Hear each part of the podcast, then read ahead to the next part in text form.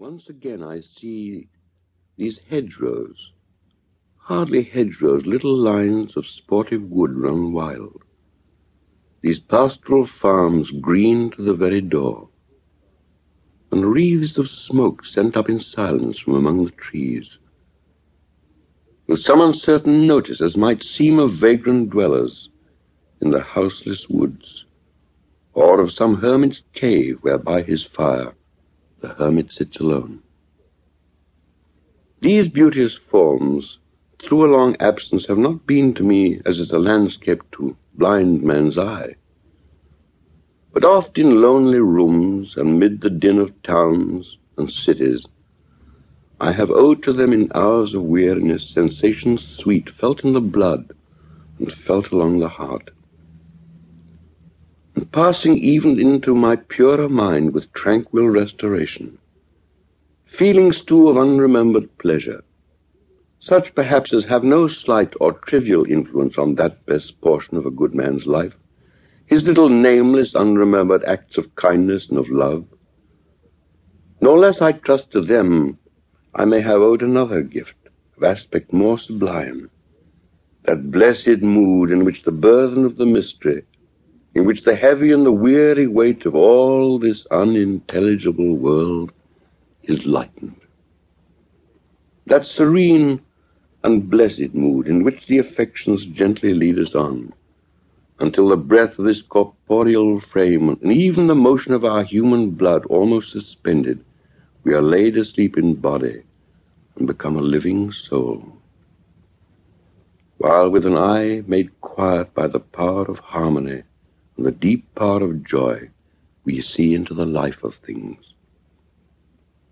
If this be but a vain belief, yet oh, how oft in darkness and amid the many shapes of joyless daylight, when the fretful stir unprofitable and the fever of the world have hung upon the beatings of my heart, how oft in spirit have I turned to thee, O sylvan Wye, thou wanderer through the woods, how often has my spirit turned to thee?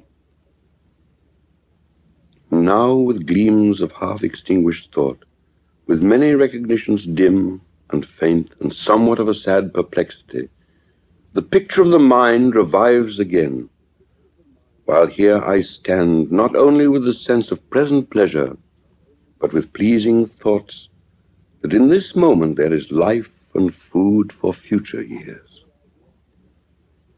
And so I dare to hope, though changed no doubt from what I was when first I came among these hills, when like a roe I bounded o'er the mountains by the sides of the deep rivers and the lonely streams, wherever nature led, more like a man flying from something that he dreads than one who sought the thing he loved. For nature, then, the coarser pleasures of my boyish days and their glad animal movements all gone by, to me, was all in all. I cannot paint what then I was. The sounding cataract haunted me like a passion.